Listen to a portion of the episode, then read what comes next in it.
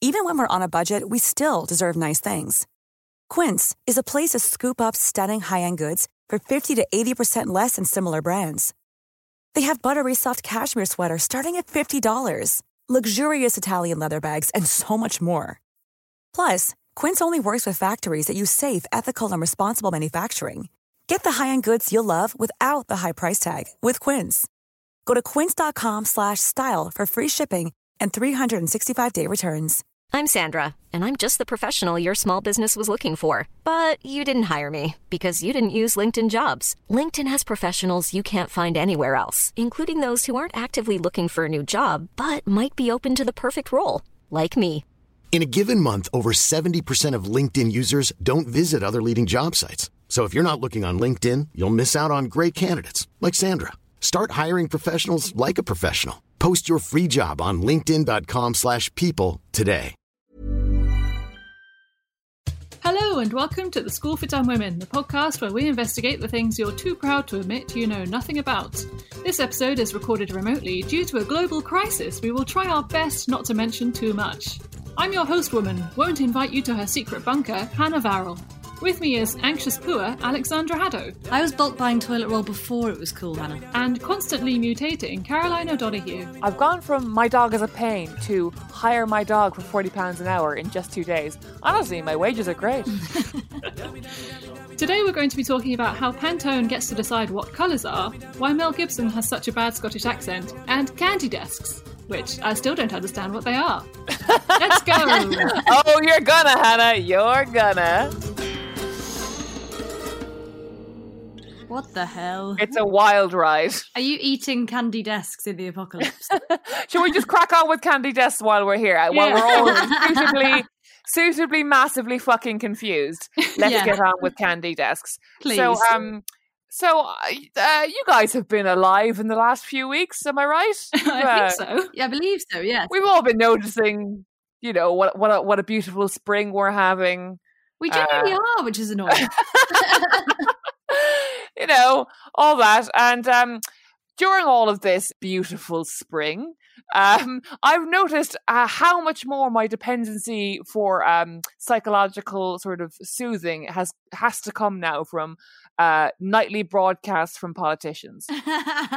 which is a bad call, right? So like I'm fucking Right. tu- I'm tuning in every evening at 6:30 or 8:30 for Boris's unexplained midnight shift last night. yeah. Um, there is late night announcement. Yeah.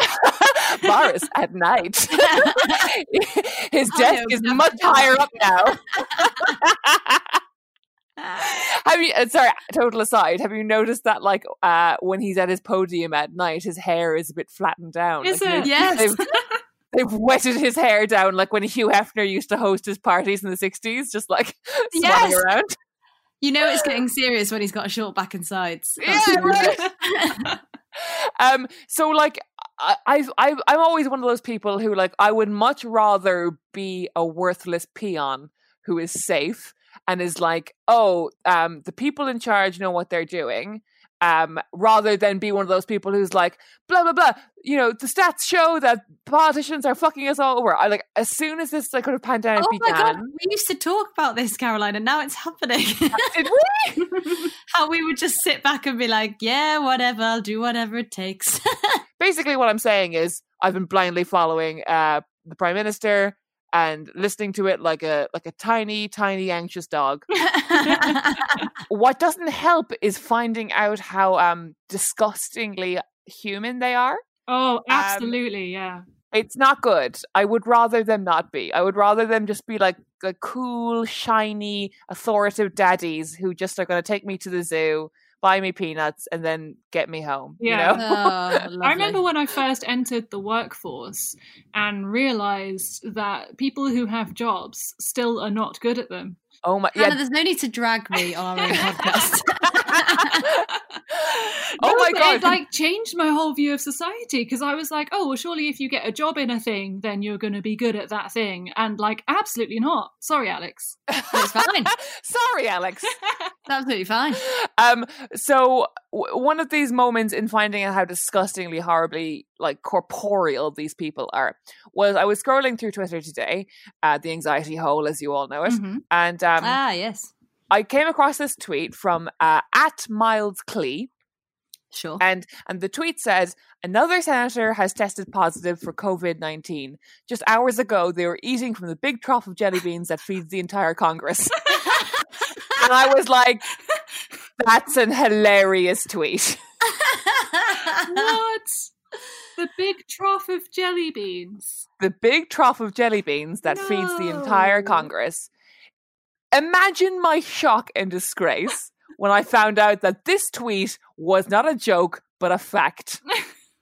I mean, There is a big trough of jelly beans that feeds the entire Congress in America. That's Would you like to know more about it? yes, I would. Yes, please. Right, lads. Okay, so you know we're all we're all vaguely familiar with the Senate. We've seen it on TV. It's that big semicircular room Oh, where I hate that show, but yeah. rubbish. Yeah. absolutely rubbish Boring. TV show. and like I know, um, we've sort of been programmed over the last um our entire lives to see the American presidency as kind of a joke. But you know- you know, when you see the Senate, you're at least like, that's the serious room. Yeah, that's where the real people shit are. gets going. Mhm. That's where somebody has a clue, surely. Somebody has a clue. Well, since 1968, there has been a candy desk in the American Senate. Right. which began when this uh, Pennsylvanian senator called J- George Murphy, who for some reason, and we talk about like celebrities like becoming, getting into office, like fucking Trump or Arnold Schwarzenegger. This guy, George Murphy, was just this camp Broadway dancer who had become a Republican senator halfway through his career. And like he Sure. had, he had a sweet tooth. So he just started filling his desk with candy, right? Right. just hard wrapped candies. Got it. I'm with you. Got it. At some point in 1968, George Murphy's um, desk was swapped or whatever. I guess they came back from term and they all moved desks. And um, he was na- he was now near like one of the exits, so people saw him with the candy in his drawer and was like, "Gi- "Give us your sweets, Murphy." What the Christ? And so he started just fucking filling up his desk with like loose, hard candies.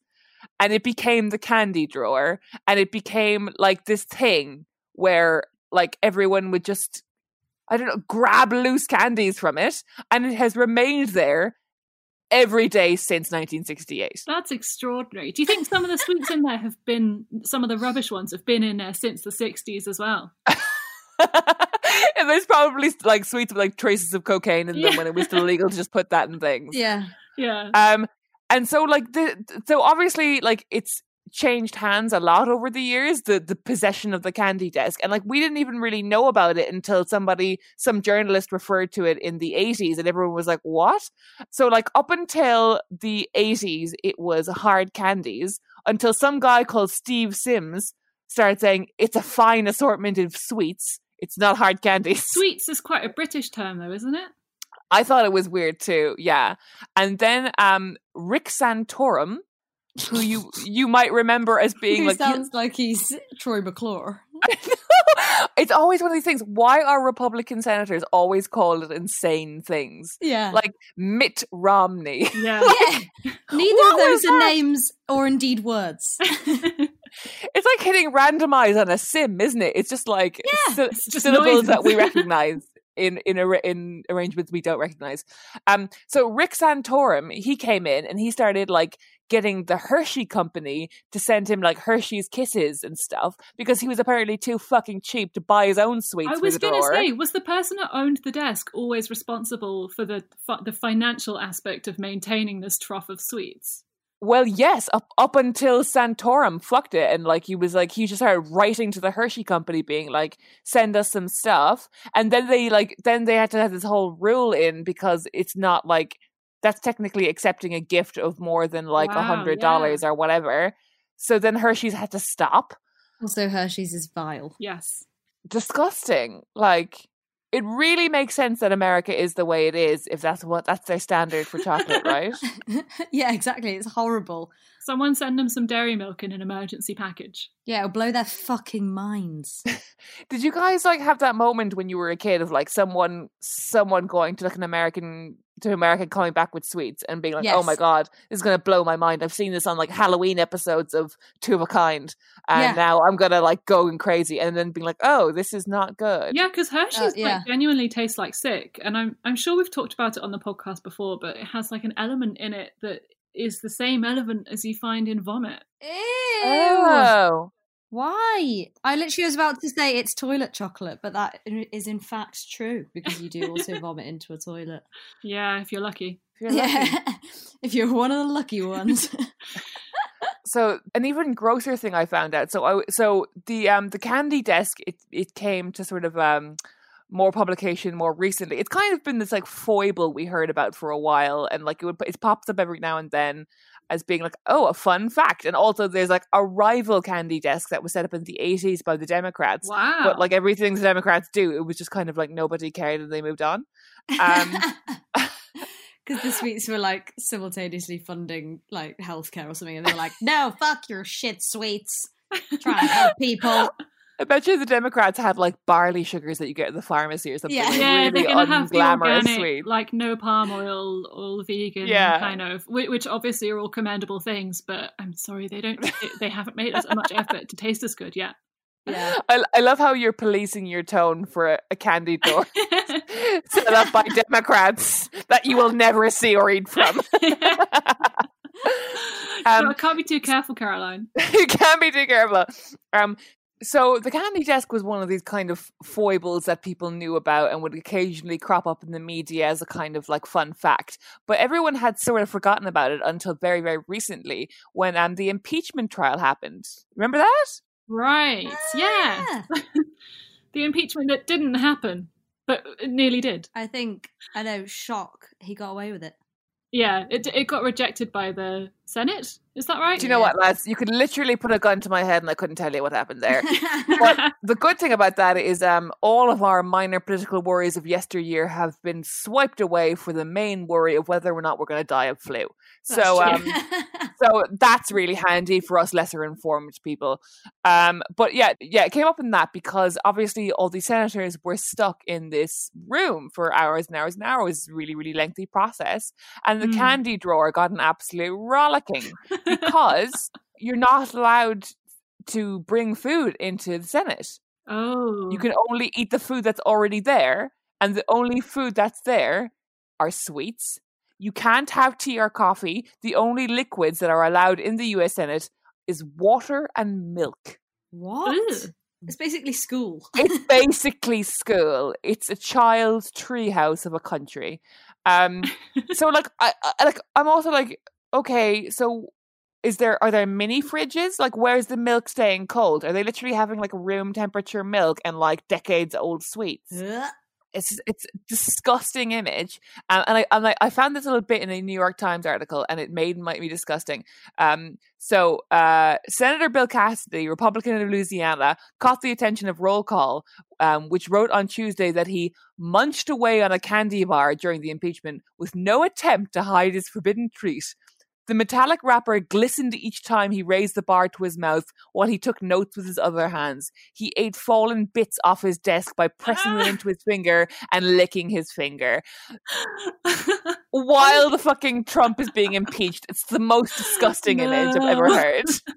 Honest to God, this is a country where, like, if you break your toe, you might die because you can't afford. Like, and then they're like, "God forbid we bring any other food into the Senate of Doom." Oh, but y- oh, it's so it's so distressing on like a number of levels, and like, um, that's kind of that's basically candy drawers. But once you know, once I got there, I I went down this rabbit hole of like weird traditions in the White House. Um, so like, we all remember President John F. Kennedy, the famously one of the two cool presidents that America has had. um he used to have like huge quantities of fags just lying around Air Force One, just boxes and boxes of cigarettes. oh, nice. That was the sixties, wasn't The it? 60s, I know. Um, Do you know that reminds me of? Do you know one of the Olsons is married to like the ex president Oh, of France? Sarkozy's brother. Sarkozy's Yes. brother, yeah. Yeah. Um, so you know, like he's a giant and she's two foot eight. yeah. Um, apparently, uh, and obviously he's French and they love smoking. Apparently, at their wedding, they had these incredibly gauche, like giant buckets of like free fags lying around. That sounds like the best wedding ever. and the and the wedding was like obviously really lavish and really you know it's- they'd spent thousands and thousands and thousands and then like there was just these buckets of fags for everyone. I think I Wow. think that's absolutely class. Because the, thi- the thing about a wedding is there's always like, basically there's only like two smokers per hundred people left anyway. Yeah, yeah. But like at a wedding, everybody wants a fag. Everybody true, wants to actually, be yeah. outside with a smoker. So like it, you're really alleviating the smokers in your life from having Yeah. to be yeah. But anyway, so um, John F. Kennedy had cigarettes everywhere, but Ronald Reagan he was like trying to do this health thing, so he took out the cigarettes and he replaced them with like bowls and bowls of jelly beans everywhere. and then after a while, he tried to like he made M and M's the like official sweet of the White House, and ever since then, branded M and M's have existed all over the White House. What? What's it with like the White House on it? Yeah, like I'm looking at a picture of them right now, and it's like the yellow M and M with an American flag. Look, you know that that, that weird expression the yellow M and M has, like like he, he always looks like he's just has come. You know, Yes. he's always got his half closed, like docile eyes, like he's just absolutely Yes. blown a load. Like he's he's just him on the cover of a box with the American flag and it's covered in stars and stripes. It's very weird to look at. What the fuck? Why? Why? Why? Why? Why must the Um, Americans brand everything with their own horrible images? No, no, they're horrible paraphernalia. But do you know what? Our, we have a version of this too. Do you want to know what it is? oh, okay. Oh, go on. That's yeah. okay. Just in the interest of balance, I will also slag off our own government. to be fair, ours is okay. Ours is slightly, but not much cooler, and extremely British. Tell me what it is. Oh, I know this. Brown sauce. No, that was another episode, Hannah. Peanuts, peanuts, or pints, or Guinness, or something.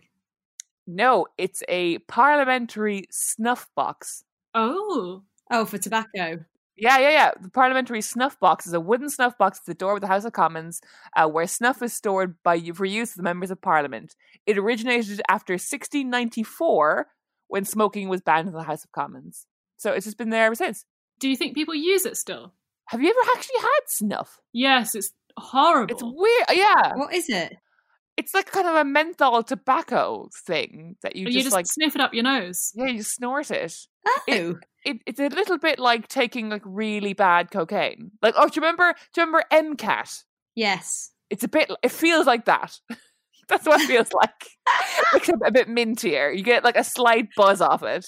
And then you blow your nose in the morning and you're like, good God, what is that?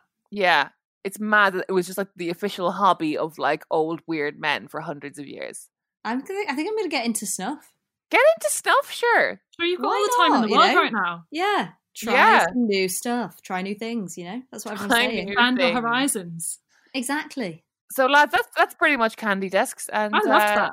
I thank you. I was fascinated by it too. I'm so glad that you were as into people keeping loose sweets in drawers as I am. That is, yeah, it- just uh, incredible. And fuck it, I guess they all have coronavirus now from their loose sweets. Of course. oh, what? I bet Trump doesn't like jelly beans or something, so he's immune. No, I bet he loves like that's such a thing he'd be into. Yeah, because I just love, I just really want him to get it because um, he doesn't drink. So the irony of him being struck down by something called Corona is just like mm, delicious. It's, it's so weird that he doesn't drink, isn't it? I always am struck by Really that weird. fact. It doesn't make any sense. Yeah. Because it I feel doesn't like, add wow, up. you're doing all this sober, mate. and You haven't even blacked out. Do I you know what I mean? And Pretend like know. you haven't done it. he he's so like um for somebody who's like wants to be known for his womanizing he's so like unsensory a person do you know what i mean Yeah, you can't imagine him, like enjoying a good meal or Yeah. enjoying a nice pint or enjoying a nice woman Pussy. you know Pussy. yeah he grabs it, sure, but he doesn't know what to do with it once Yeah. he's got it. not a clue like a dog with a handbag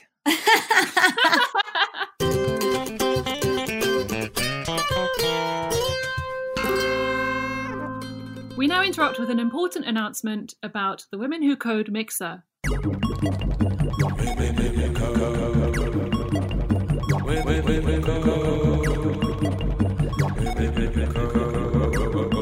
Guys, I've just had a, an email from the Women Who Code Mixer, yeah, sure. and it says that the Women Who Code Mixer has been postponed due to the coronavirus. We will still run it, at a later date, and then it says it has a little smiley face. And I think in the FAQs it just it just says you can't get a refund. Oh. Oh, Those are expensive tickets. Okay, well, guys, just like hang on to your tickets and uh, we'll maybe do it if we don't die. Yeah, but otherwise we've we've got your money yes. if you do die. The thing is, I would have thought that the volume of white wine consumed at the Women Who Code mixers actually would count as alcohol gel. No, it's all been sent to the NHS now. Oh, I see. Fair enough. Yeah, too yeah, I late get for that. that. I've been sending the NHS white wine as well. I hope you all have at home. A nice Chilean Sauvignon Blanc. Oh, that's what the doctors need. Oh. Stay safe.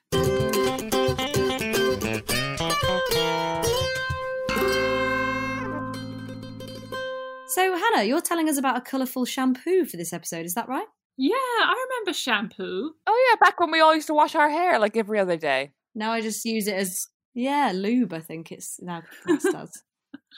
Um, yeah, Pantone. So I decided to do Pantone to look into it because um, at the end of February, I stayed at a hotel, unthinkable, Oh my in god. Brussels. unthinkable. A hotel. Selfish and irresponsible. Ah. Absolutely. so you went to a building where up to 600 people already were. and where My- people had previously slept. I, apparently so. I mean, it feels like it's almost a blackout in my mind. It just it just feels like a different lifetime. But yes, I went on holiday to Belgium before everything went to shit and stayed at the Pantone Hotel. And yes, Pantone, as in those colour swatches. Um, do you guys know what I'm talking about when I say Pantone? Yeah. Yes. Yeah. Colour of the year, once a year, and then we never hear from them again. Yeah, they're they're quite like a, um a hipster Christmas gift, aren't they? That's the, like a Pantone mug. exactly. yes. Yeah. Yeah, Yes. they've got so much merch. They've got like mugs, notebooks, vases, water bottles, um, and and a hotel, a casual hotel thrown in there. Why does Um, every cool brand have a hotel now? Very weird. Uh, I know it doesn't make any sense, and and basically the only thing that's Pantone about it is it just has colors everywhere. So each and each room has a different color theme, and we were in the cheapest room. So can you guess what color that was? Brown. Brown. Oh, God. oh my It god, was brown. that's incredible. Brown. Yeah. A certain shade of brown, or just brown. I th- it was like a Pantone shade of brown, but it wasn't a special looking brown. It wasn't a golden brown. It was like a kind of, you know, dog shit brown Oh, no. Um, that's that, very that really shaming. said, yeah, you're That's so paying like, shaming. 30 euros a night to stay here. And we want you to remember that. The poo room. The blue room. the, p- the the beautiful simplicity of the joke. The poo room. oh, poo's just a funny word. So, uh, yeah, obviously then I was just wondering, how how did we get here? How did Pantone get here? What's what's happening? Um, so I looked a little bit into the company, um, and the way that it was founded was actually, I mean, normally I might kind of skip over this bit, but it was actually quite interesting because um, it was founded as a printing company in the 50s by these two brothers who were advertising executives. And then in 1956, they hired this guy called Lawrence Herbert as a part time employee and he Mm-hmm. had just graduated uni with a um, degree in biology and chemistry and then he'd gone to fight in korea remember the us had like was involved in the war in korea What? Yeah. I, Always wow. forget that one actually don draper fought in korea Oh yeah, and then like his original identity died in Korea, and then he adopted Don Draper, right? yeah Sorry, Mad Men spoilers. oh, God, shit. all I'm thinking about is how I really love Korean chicken and now I really want some. They're the Oh. best at it. I don't know how they get it so right. Uh, They really are. Yeah. So this guy Lawrence, yeah, he came back from Korea and he wanted to be a doctor. So he was like applying to medical school and stuff, and in the meantime, just decided to get this job at this printing company. And then he got really, really into it because he'd done chemistry, and so he was like, he he quite enjoyed all the stuff with the ink. And he essentially took charge of the ink and printing part of it uh, and completely turned it around. And he made that section of the company profitable, while the rest of it was like fifty grand in debt. Wow. Um, and then he bought this off them. He bought the company off these brothers and renamed it Pantone. what a slick operator. I know. God. He runs collars like Koreans run chicken. So yeah, that was a that was a turnaround for the books. obviously he then gave up his his dreams to be a doctor and was like, no, I'm in- really into colours now. Um, so that's one less doctor for the US uh, right now. It's a shame because they really need those. A Yeah. little bit. No, it's all right. 2021 will be the great color wars. And then he'll really come into his own. um, so he invented the Pantone matching system, which is like all the all the swatches of colors. So you have like the color, and then underneath it you have like a white band with the kind of you know uh, mesmerizing brown, three six nine or whatever it says. Mhm. And the whole point of those those chips is what they're called is that they standardize. They allow you to standardize color. So if you have like a label for your box of cereal and you send it to be printed at two different printers and one prints the color less bright than another, if they both end up in the same shop, the customers might think that one of them is like less fresh or isn't as good. Oh, of course, yeah. yeah, which which was because I was kind of thinking the whole time like, does it really matter that much if like the color's a little bit off? But in yeah, for stuff like that, it it does, and I guess also like brands and colors are so connected as well. Like Mm. Coca Cola, if it was a darker red, you'd be like, what the fuck? Yeah, it's so true. Yeah. Yeah, you're right. Because he'd be like, this is a new flavor. It's a Yeah, cherry yeah, one. yeah. They're bringing cherry back. Yeah. God, cherry coke is horrible, isn't it? Oh, I'm a big fan of I cherry like it. coke. Yeah. Yeah. Oh, you guys are monsters. I also I don't know. mind a vanilla coke because it tastes a bit like drinking a candle. it does. ta- Yeah, I don't like vanilla Coke, but that is exactly it. And I've always wondered what the taste was. Oh, It's like a real Yankee candle, like a real downstairs loo Yankee candle. yeah, downstairs loo, where it belongs, in the poo room. in the poo, yeah. In the Candle in poo the poo room. Alleviate your poo room. I'm joking. 'cause the downstairs toilet in my parents' house actually is always really cold because the window's open, so you never poo in there. Oh yeah, I've definitely made a lot of Arctic poo rooms. also, when you go to a pub, the, the toilet is either so so warm or so cold. Oh my god, so cold, like It's igloo. always fucking freezing, or it's like on the boiler. You're putting on the boiler. so true. I would take a cold poo seat over a warm poo seat personally. Oh yeah, well, because warm means that someone else might have been on it. That's the thing. Yeah, Oh, Um, where were we? carry on. Pantone. Um, it's good to know that we can still go on huge tangents even when we're not. We can't actually see each other. I know it's nice. do you know what I would sometimes think of? What? this is only a 10 second tangent, but you know, if like you sleep with someone after you've like been in a pub, which is you know frequent. Um, Frequent for some. what if they, you know, if they like, if if they put your, their face in your bum or like kiss the back of your thighs, it's like you're kissing the loo seat, and that pop, that, pop, Oh, that Oh, pops into wow. my head quite a lot. Wow. oh, yeah. I'm not going to be able to not think of that now. I know, so God. never never kiss a boy's bum is what I'm trying to say. Never kiss a boy's bum. Come on, Alex, you've been an ass in your life, haven't you? yeah, I know, but then I think of that, and then halfway through, I think, well, then then I think, you know, well, I can't stop now. It's impolite. Well, I'm in it now. But I'm thinking of the loo seat. anyway, sorry, Hannah. Carry on. um yeah and so the whole thing about pantone is it's just really precise about what each color is and how much of each because colors are obviously made up of like other colors um and it kind of yeah it's very precise about how much of each of them it goes in so yeah it's really clever and they have technicians that work there that have to take an eye test every year and they can differentiate colors like i saw this video on youtube of them differentiating these colors that to, to normal people would look exactly the same. And this woman's like, Wow. Yeah, you see how that one's a little bit more red? It's got more red in it. And the person filming is just like, Absolutely not. No, they're the same color. Wow, that's so Oh. interesting. I know. And also in this video, it, they interviewed, yeah, they interviewed the people at the factory. Um, and it said, You can't have caffeine on the day of your test because it affects your capillaries in your eyes. What? Is that gross? Oh my god. What? So, like the ability, the ability to see color. Yeah. Is that why boys are really colorblind? Do they drink more tea and coffee than us? First of all, what are both of those findings and where do they come from? no, men men are way more likely. This is an actual fact. Way men are way more likely to be colorblind than women, Oh. and especially men find it inc- re- like on the whole so much more difficult to tell the difference between green and blue. Think about how many times you've come downstairs in a blue dress and your dad's been like, "Oh, what a lovely green dress," and then you're oh like, my god, Oh my god, yes. you're right. By Yeah. God, she's got it. And it's because they're and you you are right though. Like men do drink too much tea. But isn't that also a kind of Devil Wears Prada thing of being like, oh, I'm just wearing a blue jumper, and then someone comes along and is like, oh, it's cerulean. not lapis. Cerulean. but um, yeah, they do drink too much tea. I think it's because it all comes out of Sports Direct mugs. Oh yeah. Although we have to boycott them now. Oh shit. Oh, Okay, yeah. that's another thing. That's another fun thing to put on the list. Because remember, we've all got one and an umbrella, and we don't know when we got it or who brought it into our homes. Hmm. Yeah. Um, so yeah, so basically that's that's how Pantone became really big in the design world by just being really good at colors. But like, why why aren't why are they so hipstery? Is it just because graphic designers are hipsters?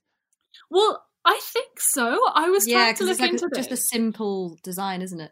Yeah, and I think it is just that it's a really simple design and that they've they they do that they do that well and then they took it and made it into like the first merch they made was the mugs in 2005. And I saw an interview with someone from the company who was saying like they worked out that the amount of designers, like professional designers that they could sell stuff to was about 7 or 8 million. And then they just Wow. basically thought how can we make more money? Who can we sell stuff to? And so they decided that instead of just selling color swatches to designers, they needed to sell merch to people who were like interested in design.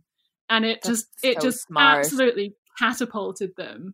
Yeah. And it's it's just it's smart, isn't it? Because everyone as well is like everyone at, at heart is a bit like, oh, I could be a designer, sure. Like That's so true. like Caroline, your your boyfriend Gavin is a graphic designer. Uh, Has he got like Pantone merch? No, and he finds it vaguely embarrassing. Um, but he's he's a little, you know, he's a little bit of a cool dude. Like he's kind of like he, he kind of wants to zag when everyone's zigging. And I think like at, the, at, at this point, it is the keep calm and carry on of men. yeah. Is Pantone mugs. Yeah, yeah. I think that's that's just an overexposure thing, isn't it?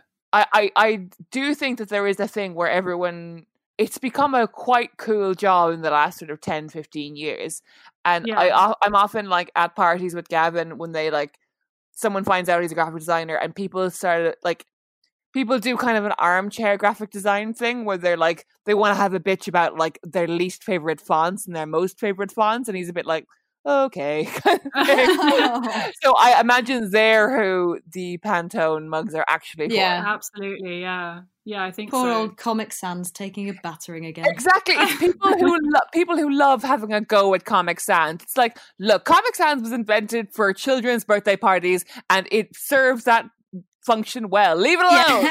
Yeah. you and, know? mum, and mum's posting on Facebook about local community warnings. or or Yeah. yeah, or um, people trying to soften their office request to get people to wash up their own mugs. yes. Like, oh, I don't want I don't want Karen to think I'm a bitch, so I'm going to put it in Comic Sans. Yeah. Even though it has the C word in it. Yeah. Yeah. But if I write it in Comic Sans, it'll be fine. Um, the other thing I found out, which I thought was really odd, is that the merch is really big in Japan. Like Japan spends more on the merch than it does on any other like Pantone stuff. I know, but they're very cool, aren't they? in I Japan? know they are. Um, and then there's some hospitals in Japan where they have like long stay patients, where the nurses and doctors will wear a different color of scrubs um, each day of the week, so that the patients can be like, "Oh, they're in blue. It must be Monday," Aww. Oh, which is kind of sad and nice. that's that. Because do you think of colours when you think of days of the week? Because I do. Really? Yeah, like immediately, like in my head, every time someone says a day, a colour flashes up in my mind. Wow. Do you have synesthesia? Uh, no, it, I think it, I think a lot of people have it, but mine I've realised was based on the colour of the days in the Radio Times when I was a kid. So Wow. Oh, that's cute. That's Yeah. nice, yeah. Um, I want to end with the Pantone Color of the Year, which they've been doing since I think 1999, maybe 2000. yeah, because this is it. This is announced every year, like word of uh, you know, like a word of the year Oxford, Oxford English Dictionary so- type thing. Yeah, exactly. So every year they decide that there's one Pantone Color of the Year, and it's not so much a trends forecast as like a reflection, they say, of what's taking place. And so they already they name the color of the year before the year happens. So the color for 2020 is classic blue, which is a shade reminiscent of the sky at dusk. Um, but this is awful. Okay, so I read on the website. Um, it's a color that anticipates what's going to happen next. What's the future going to bring? And then it's, What? it's talking about, like, disease. I know, I know. It's talking about how the last time a blue was chosen, it was 1999, and they were kind of talking about Y2K and like, is the world going to implode? And then it says the Pantone Color Institute said it recognized similar feelings of instability gripping the world today. It settled on a shade that offers the reassurance, confidence, and connection that people may be searching for in an uncertain global milieu. So, did Ooh. did Pantone predict coronavirus? Wow. I think it might have done. 100%. This is who did it. Yeah. I don't know because the thing, if they picked blue in 1999 and like the year famous for like the big disaster that we all thought was going to happen and never actually happened, like the Millennium Bug, Yeah. like maybe maybe coronavirus is also not a big deal, Uh, it's a pretty big deal so far. pretty big deal so far. Okay, I'll I'll throw that one that vague hope out the window. Sorry. what do you think the colour will be for next year? Poo again. Uh, poo brown. Poo brown Poo brown. brown. no, I think it'll be I think it'll be like a peachy yellow like the sun rising again. Oh, Oh, that's beautiful work. nice. Thank yes, you. I vote for that. I wonder how hard it is to get a job at Pantone. Do you think you have to show that you have like a very small tattoo and a subscription to Monocle? Yes. and you wear glasses without frames. And like one of those Yeah. like what like a Shibu a Shibu Inu dog, you know? One of Yeah. those, like, r- like you only tiny shop fox at dogs. Muji and you've thrown away all your socks. and on Spare Room, you call yourself creative. Oh yeah, Yes. a creative space for you to relax in. Exactly. Two creatives looking for a third creative. Creative just re- re- replaced person or being alive. oh, so true. Hey, I'm Ryan Reynolds. Recently, I asked Mint Mobile's legal team if big wireless companies are allowed to raise prices due to inflation. They said yes. And then when I asked if raising prices technically violates those onerous two year contracts, they said, What the f are you talking about, you insane Hollywood ass? f- So to recap, we're cutting the price of Mint Unlimited from $30 a month to just $15 a month. Give it a try at mintmobile.com slash switch. $45 upfront for three months plus taxes and fees. Promo rate for new customers for limited time. Unlimited more than 40 gigabytes per month. Slows. Full terms at mintmobile.com. Planning for your next trip? Elevate your travel style with Quince. Quince has all the jet setting essentials you'll want for your next getaway, like European linen, premium luggage options, buttery soft Italian leather bags, and so much more. And is all priced at 50 to 80% less than similar brands. Plus, Quince only works with factories that use safe and ethical manufacturing practices. Pack your bags with high-quality essentials you'll be wearing for vacations to come with Quince. Go to quince.com slash pack for free shipping and 365-day returns. Nice. Yeah. What you're hearing are the sounds of people everywhere putting on Bombas socks, underwear, and t-shirts made from absurdly soft materials that feel like plush clouds. Yeah, that plush. And the best part? For every item you purchase, Bombas donates another to someone facing homelessness. Bombas. Big comfort for everyone. Go to bombas.com slash ACAST and use code ACAST for 20% off your first purchase. That's bombas.com slash ACAST. Code ACAST.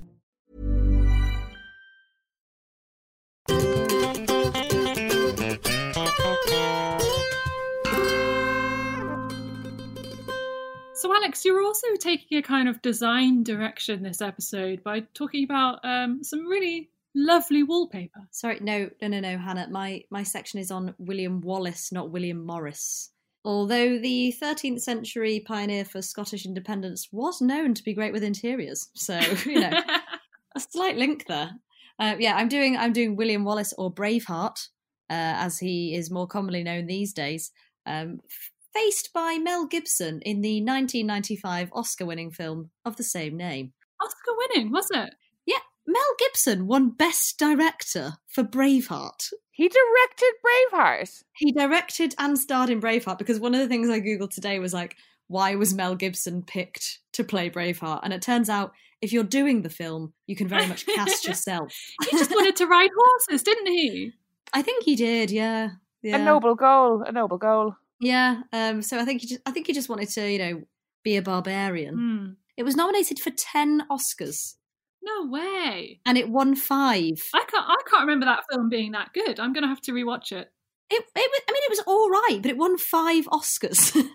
Wow. And that was that was before people like really cared about people being from the places they were representing, right? yeah, it it won. It, yeah, yeah, yeah. It it won best director, best picture, and then the rest were all like, you know, best sound editing and you know, best catering on set or whatever it's whatever. they- they Best do. craft services. yeah. Aw. Um, and it's it's kind of weird because it is a good story about William Wallace, which I'll go into in just a second. But it was a it's quite an obscure thing to make a film of. Like I don't know where I don't know what internet hole Mel Gibson fell down. when, Wait, w- was was the William Wallace story not like a GCSE E history thing before Mel Gibson put it to film? well, I never learnt about it. I never learnt about it apart from yeah, apart from from the film, Oh. and also when I went to Scotland a few years ago, and I think we were sort of near the area where it all happened, and there was some kind of a castle. Well, when I was so I was reading about it basically. Um, William Wallace. I mean, it was it was a lot earlier than I thought as well. I mean, he was born in 1270. In my head, I was like probably like 1680. Like, Yeah, Yeah, it- like seriously, if someone asked me, I would have been like, I don't know, yeah, like Henry VIII time, maybe. yeah. yeah. all our Scottish listeners are going to be absolutely appalled by this. Maybe they should just fa- fast forward ten minutes. It's fine. I'm I'm the biggest shame of us all because my dad and the rest of my family are Scottish and I Oh, Of should course. know this. Uh, I should probably should know it. Um, and I even do a bit in my set about, you know, me saying to my dad, I just want my freedom. Uh, but, in general But- though any kind of like um uk and irish history that's like post the celts and like the normans and the saxons but pre henry viii i'm just like question mark You know what I mean? yeah, that's exactly what I was doing. So I was I was reading about him today. Essentially, I'm going to sort of really summarize it, but then just Mm-hmm. Mhm. pick out a few a few of the more interesting points. So basically, right. So when uh, William Wallace was kind of growing up, King Alexander III was the ruler of Scotland. Okay, and everything was dandy. And then, of course, when William Wallace was 16 in 1286, King Alexander died. Do you want to know how? How does every king die if it's not in battle? Back in the day, dysentery Poisoning. Nope. He fell off a horse. Oh. oh what I mean, what an, what a way to go after after everything. just Um, plonked off just yeah yeah. um that thing where like if you ever go to a riding stable and like the the fucking the horse blows out its belly when you put the Yeah. saddle on so then you climb on and it just slides off Yeah. basically that. So basically, the king died because he fell off his horse. Also, while I was reading about all of this, right, I was thinking, especially in these times when you know everything we're learning about at the moment is like it's a national broadcast about everything, or you're going on Twitter and you're finding everything out, or like messages of hope and support and community are spreading via Instagram and God knows what platforms, etc. I was like, there must have been people where all this was like William Wallace was doing all of this for Scottish independence, and like people probably ten miles away probably didn't even know the king had died. Do you know what I mean? Like, i know i always They think did- about that he's like really going for it, and fair play, you know, he's fighting for the independence of his country, but.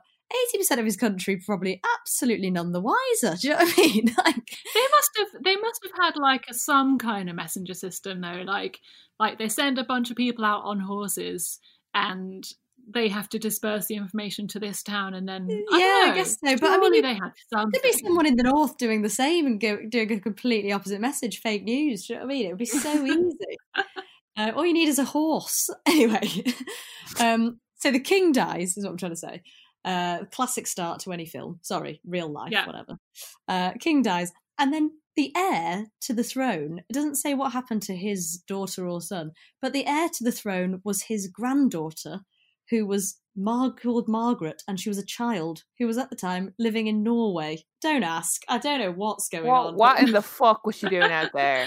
Erasmus. shipped his heir out to Norway. Anyway, she was a kid and in Norway, but then they were like, right, well, we've got to ship her back. The Scottish kind of parliament of the time were like, right, we'll take over for a couple of years, a bit like Oliver Cromwell, you know, um, Hmm. just while while Margaret grows up a bit. Then they shipped her back four years later. She died on the way. No. So that was her gone. And then obviously, uh, Scotland was about to go into civil war With the English. uh no like with each other because there was no real sort of ruler do you know what i mean Oh, there I was see, different yeah. there was different clans and stuff like that um so obviously king edward of england was invited in by Scottish nobility to arbitrate. Oh, What? So, I mean, I know the Scots hate the English, and they should, uh, because I want to say we, but my ancestors are Scottish. Like they basically did very. Ba- the English are always bad. Any any story, the English are bad. We went and killed loads of people in Scotland, and it was horrible. But in the first instance, the Scots did invite him in. Um, That's so weird. Like as like an ombudsman. yeah, yeah, kind of like an adjudicator. Like, oh, I, I know who will uh, who will do this fairly. The guy from a slightly bigger country that's next door and borders us. like, what could possibly go wrong? So Um, strange. Yeah, very strange. Uh, so obviously, all the shit kicked off uh, after that because King Edward was then like, "Well, we own you." Mm. uh, but then, a year later, guess who starts coming to power? It's William Wallace, guys. It's William Wallace. I was waiting for him to show up. Who at the time, because you you know you've got uh, you've got Mel Gibson in your head, haven't you? yes. I do. He was twenty seven, the actual one, William Wallace. He's probably had like three grandkids at that point, though, didn't he? I know. I mean, he's, he was 27 in like what, 12, 10 or something, whatever the fuck you said.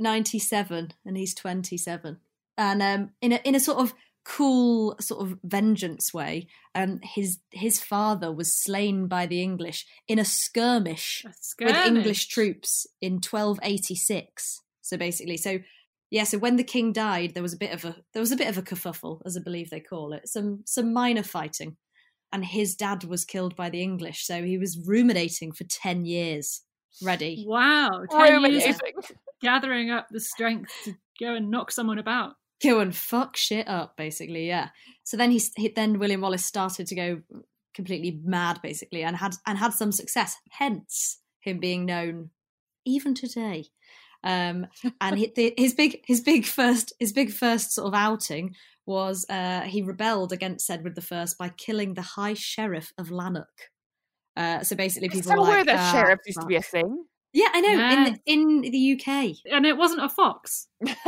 I'm afraid it wasn't a fox, although there is a picture here of Edward I, and he is actually a babe. Really? He looks like a sort of sexy Sean Walsh, the comedian. Oh, I could, I could slice out some of that. Yeah. Yeah, exactly. You could you could definitely take a bit of that, yeah. Um, and then he then basically then he then he also beat the English at the Battle of Stirling Bridge, uh, and it was all going really well. So did he have? He must have had like his own army or his own group of. Yeah, so he was kind of he was gathering support basically because people were like, "Oh, the English are trying to rule us and not take over," even though we Yeah. invited them in. Um, and then he was sort of he, then William Wallace was like, "No, hang on, why should we give our stuff to them?" I think it was wa- vastly more complex than that. I, I'm still confused about. So, like, they asked the English to come in and adjudicate a, a like transfer of A power. successor, yes, Yeah, because of your one being in Norway. And yes, and dying on the way, and Yeah. dying on the way, classic. And then Yeah. the English were like, "Well, we're here already. We're very good at paperwork. We'll just stay, and also you'll be our inferiors forever." And they were like, "Hang on, Yes, and then I think they began killing anyone that said no, basically. right?" So naughty English. Hmm. Well, like, I Um, mean, if you invite a snake to tea, like you I can't know, get that's mad the at it for thing. inviting you, you know. I was all ready to like, you know, slag off the English and be aligned to my ancestors, and then it was like, you invited him in. Oh, come on! Do you know what I mean? Yeah, Have they not seen any films? The English are always the bad guys. yeah. Yeah, I should have known that. Yeah. So essentially, uh, then people Wallace started gathering supporters who were like, yeah, of course we should uninvite him very much so from tea, uninvite the snake from tea. Firmly uninvite him. Yeah, exactly. Um, and he was only actually uh, from from when he started his rebellion back in the day. I think this is quite long for like late 12th century. He managed to evade the English for eight years, considering there was probably about one man and his dog in Scotland at the time, and he was making quite the uh, quite the scene. See, I, I always think of stuff like this, where especially when you're thinking when you talk about like Jack the Ripper and stuff, and it's like, oh, he's the killer that went evaded for years, and like we never got to find out who he was. It's like, yeah, Yeah, because they didn't have photography or like fingerprinting. yeah, there's no photography, no DNA testing, oh yeah. These days he'd be caught red-handed. just just Day jump out a two. window, done. Yeah. Like, He'd have his GPS on by accident these days. totally. Yeah, Yeah, exactly. I have Um, no sympathy for any murderers who got caught before 1950. Do you know what I mean? You should be able to get Agreed. away with this. Yes, you, you're you're a complete idiot if you were caught before Yeah. then. Now, now getting away with murder is absolute like hard mode. Do you know what I Yeah. mean? Yeah, like yeah. everything you do leaves a blueprint everywhere, and it's just you know, it's too hard. That's why that's why no one murders anymore. Speaking speaking of hard, I'm about to get you extremely aroused. Um, oh, love it! I'm already completely nude, so because I mean, I actually am. I'm actually nude from the waist down. from the waist down. I know I'm such a pervert. Why from the waist down? Have you had some? Have you had some afternoon delight? No, I just um, I was just get you know when you're working from home all day and your crotch feels a bit cramped, so you just shed off layers. Yeah, fair play. And so I'm just I'm just kicking my legs like Mr. Burns on the phone on my bed. Just not doing this podcast. It's quarantine for society, but it's the opposite for you. Uh, exactly, I'm airing it out. Anyway, go on, please. No, not at all. Um, so basically, he eventually, so for eight years, he's getting this, he's um, sort of leading this uprising. They're starting to beat the English at battles. Obviously, the English are shiting themselves.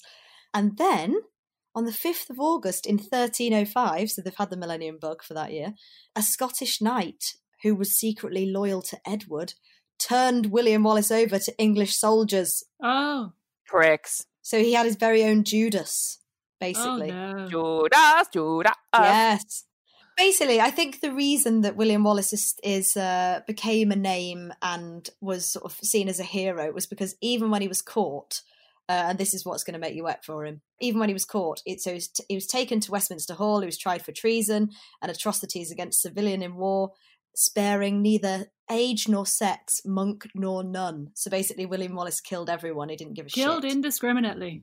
Yeah, he was a killing machine. That's not very horny. Wait, that's not the horny bit. Okay. Um, but then when they said, uh, you know, that we William Wallace, we charge you with treason. How do you respond? He said, "I could not be a traitor to Edward, for I was never his subject." Oh, very good. And then they killed him. Yeah, that is quite horny. that's corny, actually. isn't it? Yeah. Do you know what I mean? Um, but did you know that he was hung, drawn, and quartered?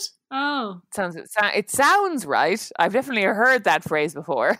It's honestly the most. I mean, you say the phrase and you sort of think about it, but it is the most, the maddest shit. Again, remember, there's no news service, there's no photography, nothing. So it seems extremely like weird to You're go, so right. Yeah. to go to this length to to sort of make an example of him. Basically, like don't stand up to us. A real it- day's work, you know? Yeah, like taken to the Tower of London, stripped naked, dragged through the city at the heels of, of a horse, hung, drawn, and quartered. So h- he was hung, but then he, he was hung, ladies.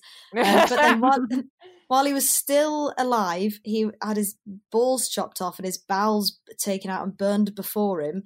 Then Oh. beheaded, then cut into four parts. Then they dipped his head in tar and put it on a pike on London Bridge. wow. yeah. Why were they s- w- they they really loved torture in the past in a way that's never properly explained. Do you think though, because like Caroline, you were saying, like, oh, they didn't have like photography or anything, so why bother doing that?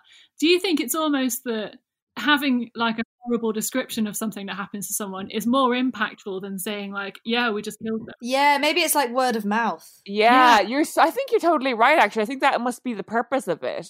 Because they didn't have like a photo of someone hanging to be like, yeah, Yeah, horrible. yeah. So instead, they'll be like, well, we ripped his guts out, and that Yeah, that, 'cause, like- that really makes you kind of cringe. Yeah, it makes you really think twice. I bet you know. I bet the locals in you know Tower Bridge and London Bridge were like, "Oh Jesus, have you seen your man there?" Do you know what I mean? Like, fine. yeah, yeah, exactly. And at what point um, did he turn into Mel Gibson? And Um, also, to what extent is Mel Gibson bad? He's quite bad, isn't he? It's extremely bad. Yeah. Oh, Mel Gibson is bad because he did fight for Scottish independence on screen, but now he has turned his efforts to anti-Semitism. Yeah, yeah. so, No. um, but also, can I just say that the producer Turned of- his efforts. the, produ- the producer of, of um, Braveheart was called Alan Ladd, which is just my favourite name ever. Nice. Yeah, Alan Yeah. Ladd. He's um he's like a guy, right? He was like a famous movie star. Alan, he, he, yeah, my dad is like obsessed with Alan Ladd. Oh, He's a that's thing. so weird. So Alan, the, the Alan lad I'm talking about was an industry was an industry exec and producer, but he is the son of the actor Alan Ladd, who I'm, I'm assuming you're talking about. Yes, yes, he was um, the star of the movie Shane, which my brother was named after. Wow. Oh, There you go. A nice What a lovely factoid. connection. Yeah. Yes, he was. He starred particularly in westerns such as Shane, 1953, and in film noir. Yeah, yeah. So basically, Alan Ladd's son, also named Alan Ladd, uh, was the producer of Braveheart. Oh wow, what a good So there fact! you go. I can't wait to text my dad that. I just also can't believe how well Braveheart did at the cinema. Like it was a simpler time, you know. I'm going to have to rewatch it like tonight. Got time on my hands. Do you know the link to me deciding to do this today was hearing Nicola Sturgeon give a rousing speech? Oh man, they are good at it. Like It's so And I- good. and I thought, oh, I wonder I can't do Nicola Sturgeon, but then I was like, hang on, William Wallace. She is the modern day William Wallace. So Oh, she so is. God bless Yeah. Nicola Sturgeon. God lover, you know? Um, and thank you, Mel Gibson, for your efforts in previous life to uh, show freedom fighters uh, before you became. yeah, I mean, yourselves replaced every seven years, don't they? So Yes, exactly. So it wasn't really the same. it's a new Mel Gibson, it's an old Mel Gibson, you know. It wasn't the same Mel Gibson, exactly.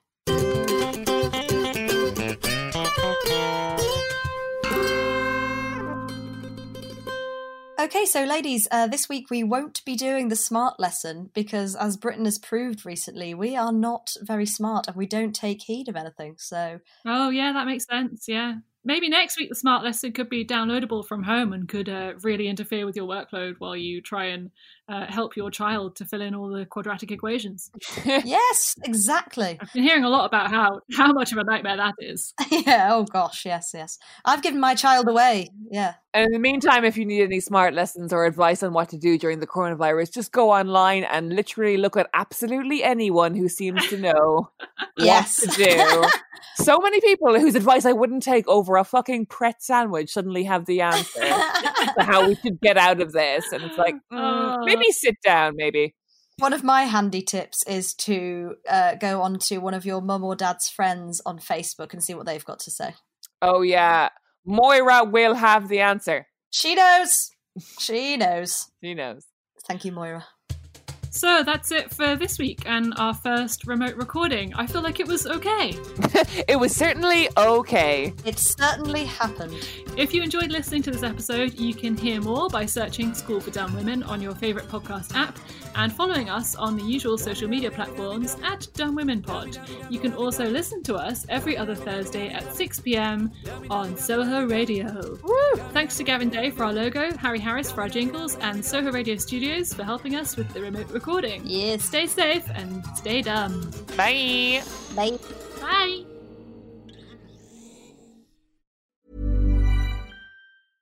Hey, it's Paige DeSorbo from Giggly Squad. High quality fashion without the price tag. Say hello to Quince. I'm snagging high-end essentials like cozy cashmere sweaters, sleek leather jackets, fine jewelry, and so much more. With Quince being 50 to 80% less than similar brands. And they partner with factories that prioritize safe, ethical, and responsible manufacturing. I love that. Luxury quality within reach. Go to quince.com slash style to get free shipping and 365 day returns on your next order. Quince.com slash style.